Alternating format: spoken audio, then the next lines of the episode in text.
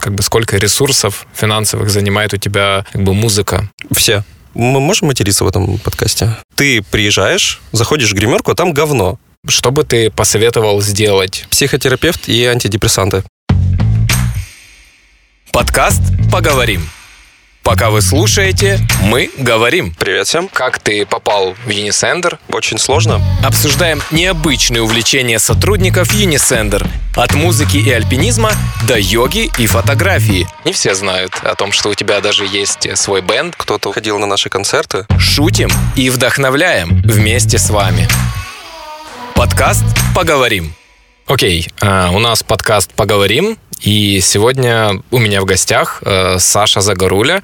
Расскажи, пожалуйста, как ты попал в UniSender, в наши ряды. Привет всем. Попал я, на самом деле, очень сложно, потому что на первое собеседование, на которое я должен был приехать, чтобы получить эту прекрасную работу, я до него не доехал, потому что в пути у меня разрядился телефон, адрес я не знал, и случайно с Подола вместо Оболони я заехал на Троещину. Кстати, я в первый раз там побывал, вот при таких обстоятельствах прекрасных. В общем, кое-как мне потом пришлось извиняться и ехать на следующий день обратно. Это твоя визитная карточка, да? Я правильно понимаю? Конечно, да. У меня даже стикер есть с этим связанный. Ты уже мыслишь как рок-музыкант. Кстати, я знаю, у тебя история с музыкой очень такая близкая, и наши слушатели, возможно, еще не все знают о том, что у тебя даже есть свой бэнд. Расскажи, пожалуйста. Кто-то даже снимался в клипах у нас, кто-то у нас даже ходил на наши концерты. А для остальных, да, я играю в группе, она называется Chasing Embers. Пока что, вот такой вам спойлер, воспринимайте как хотите. Возможно, что-то будет новое, возможно, в апреле. Играли, по крайней мере, что-то вроде альтернативного металла. Сейчас у нас будет, скорее всего, ребрендинг небольшой. Мы будем уходить больше в сторону саунда 2000-х, скажем так, более какой-то такой дерзкий, агрессивный саунд. И, собственно, посмотрим, что из этого случится с этим. Ты когда сказал про ребрендинг, я подумал, вы будете на корпоративах играть. Ну, уже играли. Уже, да. Я помню это выступление на корпоративе UniSender. Я потом читал комментарии, там кто-то, когда мы вступили, сыграли первый аккорд, кто-то написал, что под такую музыку нужно тяжелые наркотики употреблять. Но это же не входит в стоимость, правильно? Нет. Концерт, да, я думаю, в стоимость билета не входит. Смотри, я знаю о том, что вначале ты работал, да, в июне, затем ты вроде бы ушел, чтобы заниматься музыкой, теперь ты опять вернулся. Не совсем. Я как бы ушел, чтобы заниматься музыкой, но ушел я просто, чтобы у меня была удаленная работа. И, просто так намного легче совмещать хобби, хотя это не особо и хобби, просто вторую деятельность основной. И тут бабам, пандемия. Буквально через 2 месяца после того, как я ухожу. На том месте работы, куда я перешел, мне, скажем так, не очень понравилось. Мы не очень сошлись характерами в плане... В общем, люди не особо любили свой продукт. Они пытались сделать все... А мы можем материться в этом подкасте? Мы просто будем... У нас же собачка маскот, и мы будем запикивать, загавкивать, я бы даже так сказал. Ляп-тяп и в продакшн. Такой подход это, у людей был. Аксиома. Да. В общем, в какой-то момент мне это очень сильно надоело, и мы все-таки... Позвонил я Вите. Нет, я написал Вите Кардашу. Он мне ничего не отвечая, просто звонок мне на телефон. Я поднимаю трубку, он такой: ну что, твои поняли, что ты раздолбай? Вот так я вернулся в UniSender. Твои отношения с музыкой поменялись? То есть какая-то схема выделения основного времени на музыку поменялась? Я просто стал больше спать. И сейчас ты спишь сколько? Понимаешь, если бы нас сейчас не слушало наше начальство, я бы тебе рассказал. Вот в курилочке потом об этом поговорим. Я понял. Не меньше 6. От 6 до бесконечности. Если серьезно отвечать на этот вопрос, то, в принципе, взаимодействие с музыкой немножко поменялось в том плане, что у меня всегда есть возможность что-то сделать по музыке, пока я работаю.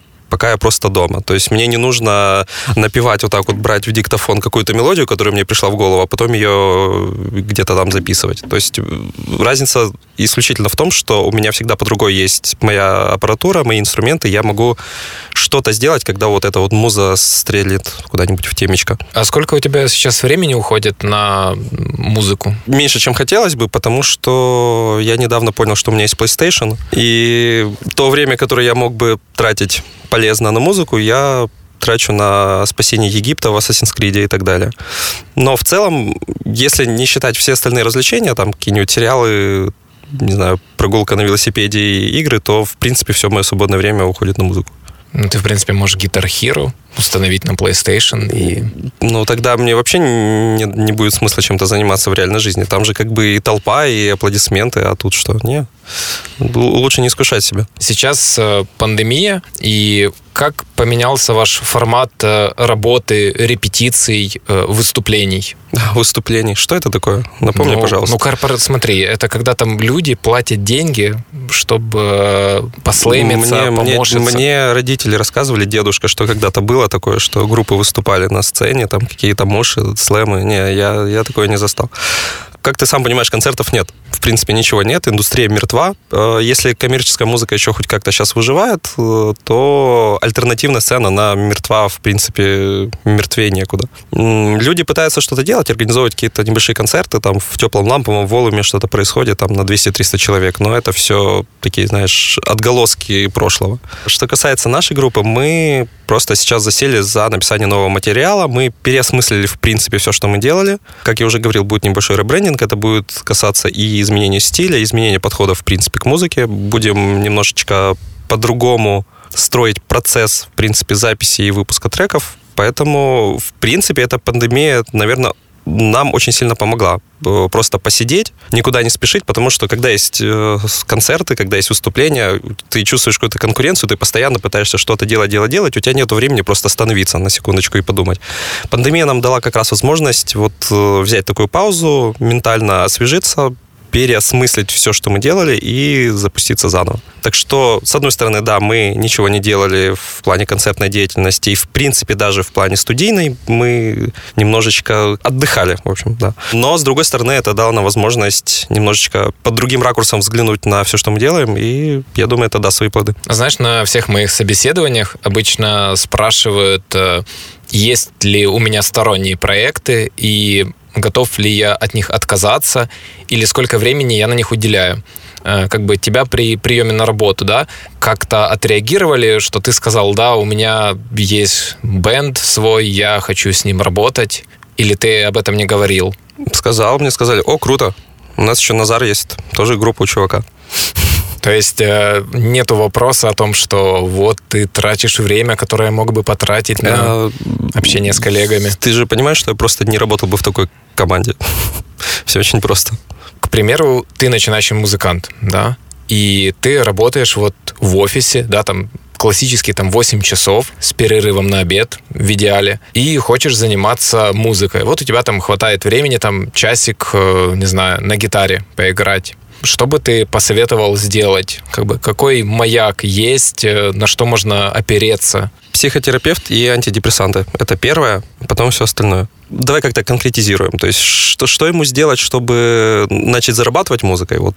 Я думаю, скорее, чтобы сделать, чтобы систематизировать свои занятия музыкой, чтобы это выросло из разряда хобби, вот как ты говорил, у тебя это уже не хобби, да, что-то большее. Построить какую-то стратегию, сделать какие-то не абстрактные, а реальные цели. То есть, если ты будешь просто заниматься там каждый день на гитаре и думать, что вот я хочу когда-нибудь собирать Уэмбли, ну... Как-то это странно, наверное. То есть, если мы сейчас отметаем всякие технические вещи, что да, вот нужно там заниматься, да, нужно там покупать какие-то гитары и сё, я бы в первую очередь все-таки ставил перед собой какие-то реальные задачи там с планом на год, допустим. Вот, я не знаю, допустим, у меня нету группы, я хочу там пойти познакомиться с какими-то людьми, там какой-то нетворкинг, пойти в курилки какого-то клуба, там пообщаться, разговориться с чуваками. Может, там кому-то нужен гитарист, я не знаю, барабанщик, еще кто-то. Потом вы как-то начинаете тусить, потом вы... То есть мы сейчас говорим вообще про человека, который там совсем не из тусовки и пытается это все сделать. Просто на его примере я говорю, что вот у тебя есть месяц, ты там собираешь каких-то людей, у тебя там есть еще 2 месяца, вы просто разыгрываетесь, там какие-то каверы играете, не знаю. Еще там 6 месяцев вы начинаете какую-то первую песню делать, джемить и так далее, и так далее. То есть тут важно, чтобы не случилось выгорание, ты должен выполнять цели и видеть, что они выполняются, которые ты перед собой ставишь. И так вот постепенно-постепенно ты сможешь уже делать более амбициозные, ставить более амбициозные цели и добиваться их, потому что если, опять же, ты просто хочешь быть рок-звездой, нюхать кокаин и там дальше по тексту, довольно странно будет, если у тебя что-то получится, потому что обычно у этих людей все заканчивается на мечтаниях. Главное — ставить адекватные цели и их выполнять. Все очень просто. А какие сейчас у тебя цели по музыке? Вот предыдущее предложение. Кокаин и дальше. То есть это как бы твое масштабирование, я понимаю. Ну, то есть да, я уже дорос до того момента, когда я реально могу сказать, то есть кокаин — это не абстрактное что-то, а вот конкретно... Ладно, нет, нас посадят за это. Я не знаю, ну, для нас, в принципе, ближайшая цель — это поехать в тур в Европу. В принципе, довольно осязаемая и вполне реальная штука. И это ты запланировал на ближайший... Это было запланировано на этот год, но как бы... пандемия. Поэтому следующий. А почему в Европу, а не по Украине? Ну, то есть я приблизительно понимаю ответ на твой вопрос, потому как я общался с многими музыкантами, но для многих слушателей это непонятно, ведь Украина, она вот здесь. Ну, смотри, во-первых, да, чтобы добиться чего-то на Западе, ты сначала должен, в принципе, выстрелить в Украине. Это аксиома. Есть несколько примеров групп, которые выстреливали сначала на Западе, а потом стали знаменитыми у нас. Но это такое просто везение, на которое не нужно рассчитывать. Просто вот феномен случился у людей. Там те же Джинджер, например, есть еще группа Ignea, которую у нас никто не знает, но у них мерч разлетается, насколько я знаю, там по Европе просто на $1000. В первую очередь, да, ты должен показать себя здесь, чтобы там вот на Западе посмотрели, увидели, ага, вот чуваки у себя собирают, значит, вот что-то в них есть, надо вот к нам еще забрать их. Тур по Украине мы уже делали, это как раз было в прошлом году, и у нас следующий этап как раз вот был поехать в Европу, но вот это вот все случилось и нарушило все планы. Почему, в принципе, по Украине особо нету смысла турить? Потому что возвращаемся к началу нашего подкаста. Альтернативная сцена мертва, в принципе, по миру. У нас она еще мертвее, если это, в принципе, возможно. На группы там среднего дивизиона ходят реально настолько маленькое количество людей, что, в принципе, куда-то ехать не имеет никакого смысла. У нас есть еще очень большая проблема с такой вещью, как организация. Например, мне очень нравится наша поездка в Кривой Рог в рамках тура в 2019 году. Ты приезжаешь, заходишь в гримерку, а там говно. Но не в смысле говно, а в смысле именно вот говно. Лежит кошачье. Люди положили какашку или не убрали, не знаю. То есть это показывает просто отношение организаторов к тому, что происходит у нас, в принципе, там, на альтернативной сцене. Вот ответ на твой вопрос, почему особо смысла нету ехать в туры в нас.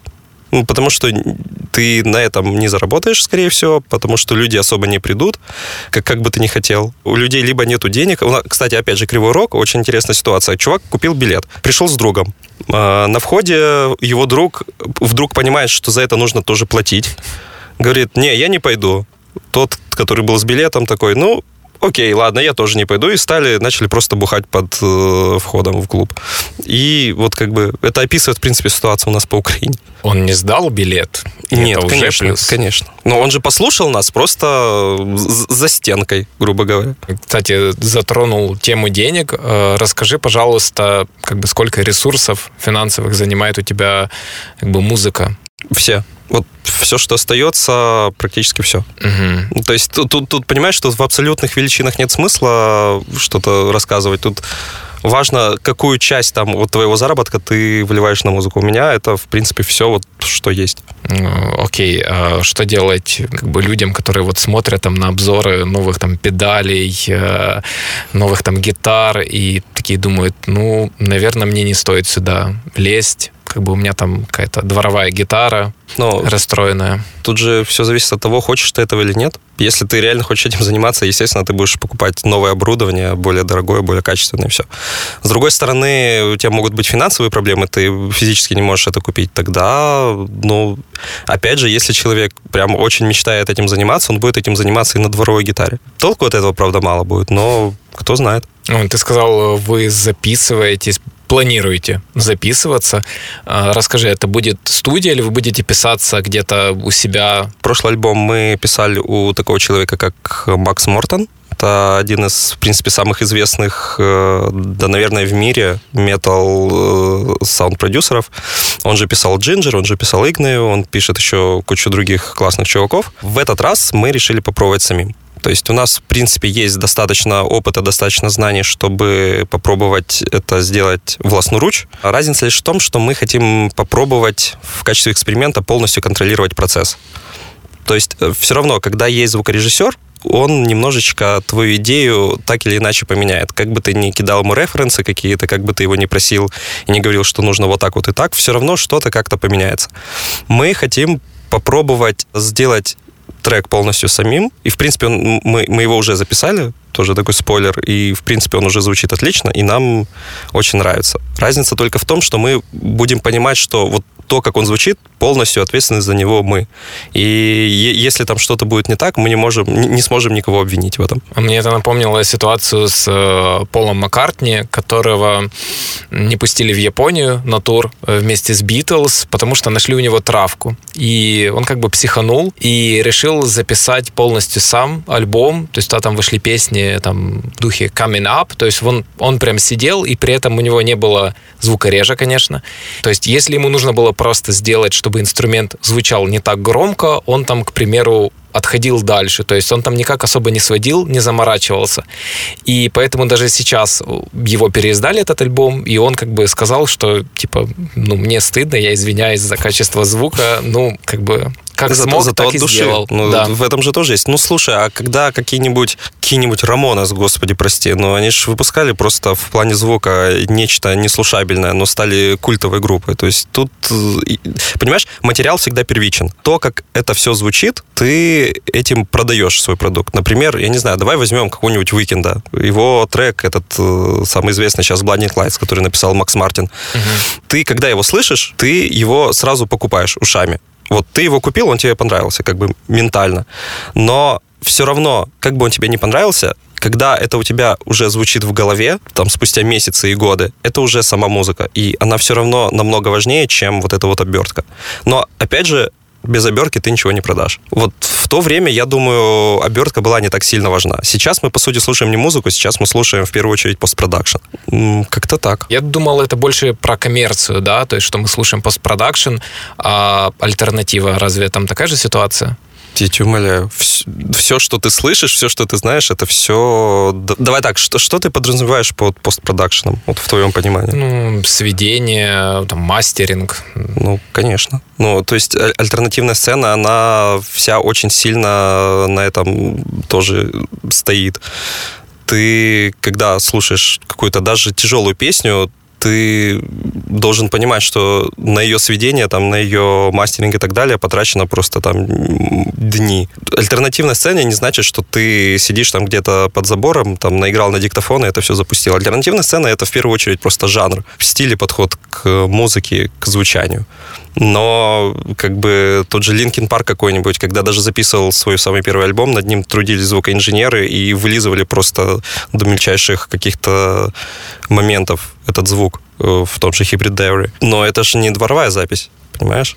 Это же все равно довольно такой коммерческий продукт, хоть и с альтернативной сцены. Так что это везде так. Даже самые начинающие группы сейчас стремятся к тому, чтобы накопить денег и хотя бы один сингл записать тому на нормальную студию нормального звукорежа. Я слежу за тем, что сейчас очень размываются стили, да, да, между музыкой. И вот как ты тогда для себя разделяешь типа коммерческую сцену, да, условно, и альтернативную. То есть альтернативная — это всегда не про заработок? Нет, ты что, конечно, нет. Альтернативная сцена тоже зарабатывает, просто чуть-чуть хуже. Угу. Раньше можно было, наверное, разделить так, что поп-индустрия, там поп, рэп, R&B, вот это вот все, то есть коммерческая музыка, она больше на более широкого слушателя. Сейчас, в принципе, так и остается. То есть такую музыку, опять же, тот же R&B, который сейчас нам просто везде в топах, тот же рэп какой-нибудь, тот же трэп, хип-хоп, попса, типа всяких Арианы Гранде, Тейлор Свифт, Кэти Перри и прочих-прочих, они хаваются большим числом людей. Здесь, наверное, есть граница. Но я лично для себя вижу немножко другую границу, потому что я с точки зрения музыканта на это смотрю. Для меня коммерческая музыка — это музыка, где в первую очередь есть исполнитель, а есть сонграйтер. И это зачастую два разных человека.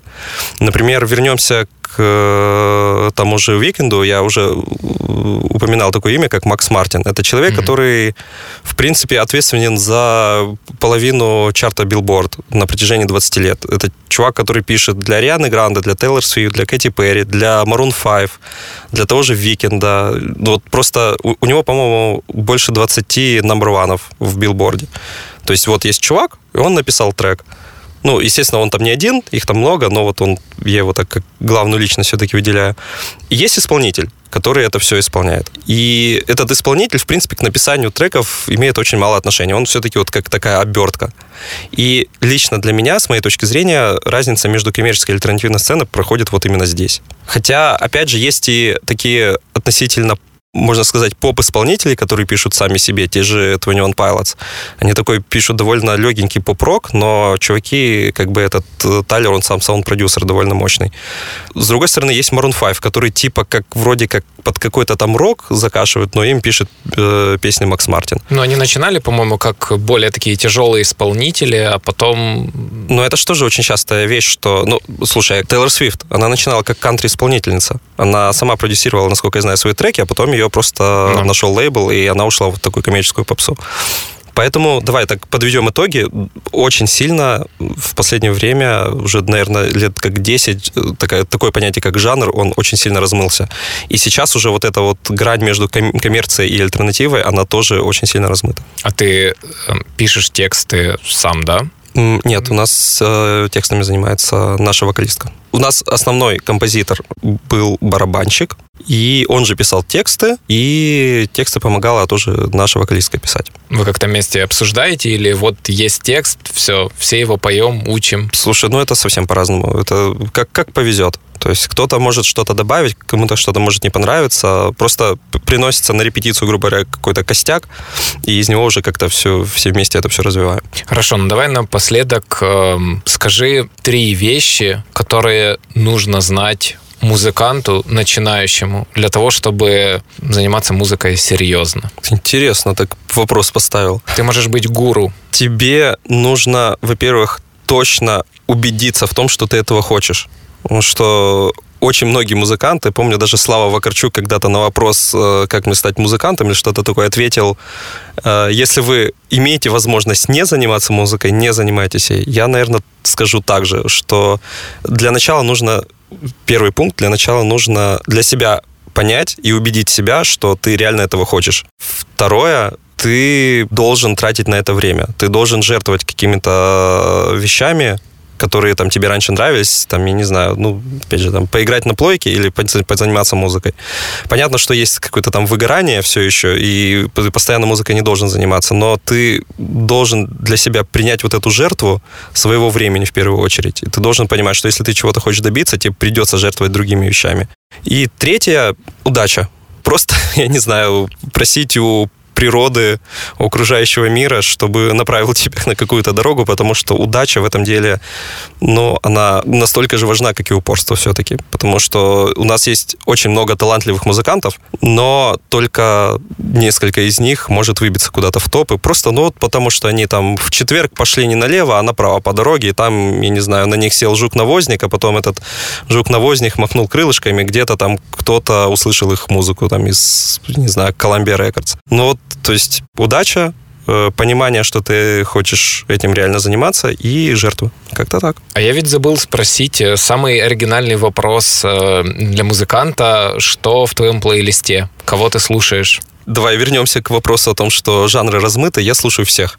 Вот реально все. У меня там позавчера я заслушивал альбом Арианы Гранде Dangerous Woman. Сегодня я слушаю там Nothing More, их последний альбом, блин, не помню, как называется, жаль.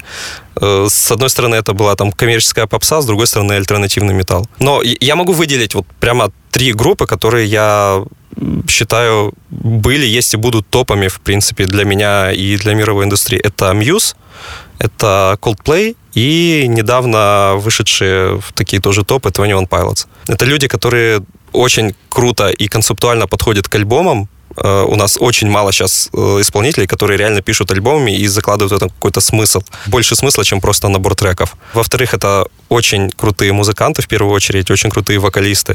И в-третьих, просто музыка качает. Что тут еще добавить? Пойду добавлю себе в плейлист. Послушаю. Да, конечно. Спасибо. Подкаст «Поговорим». Пока вы слушаете, мы говорим.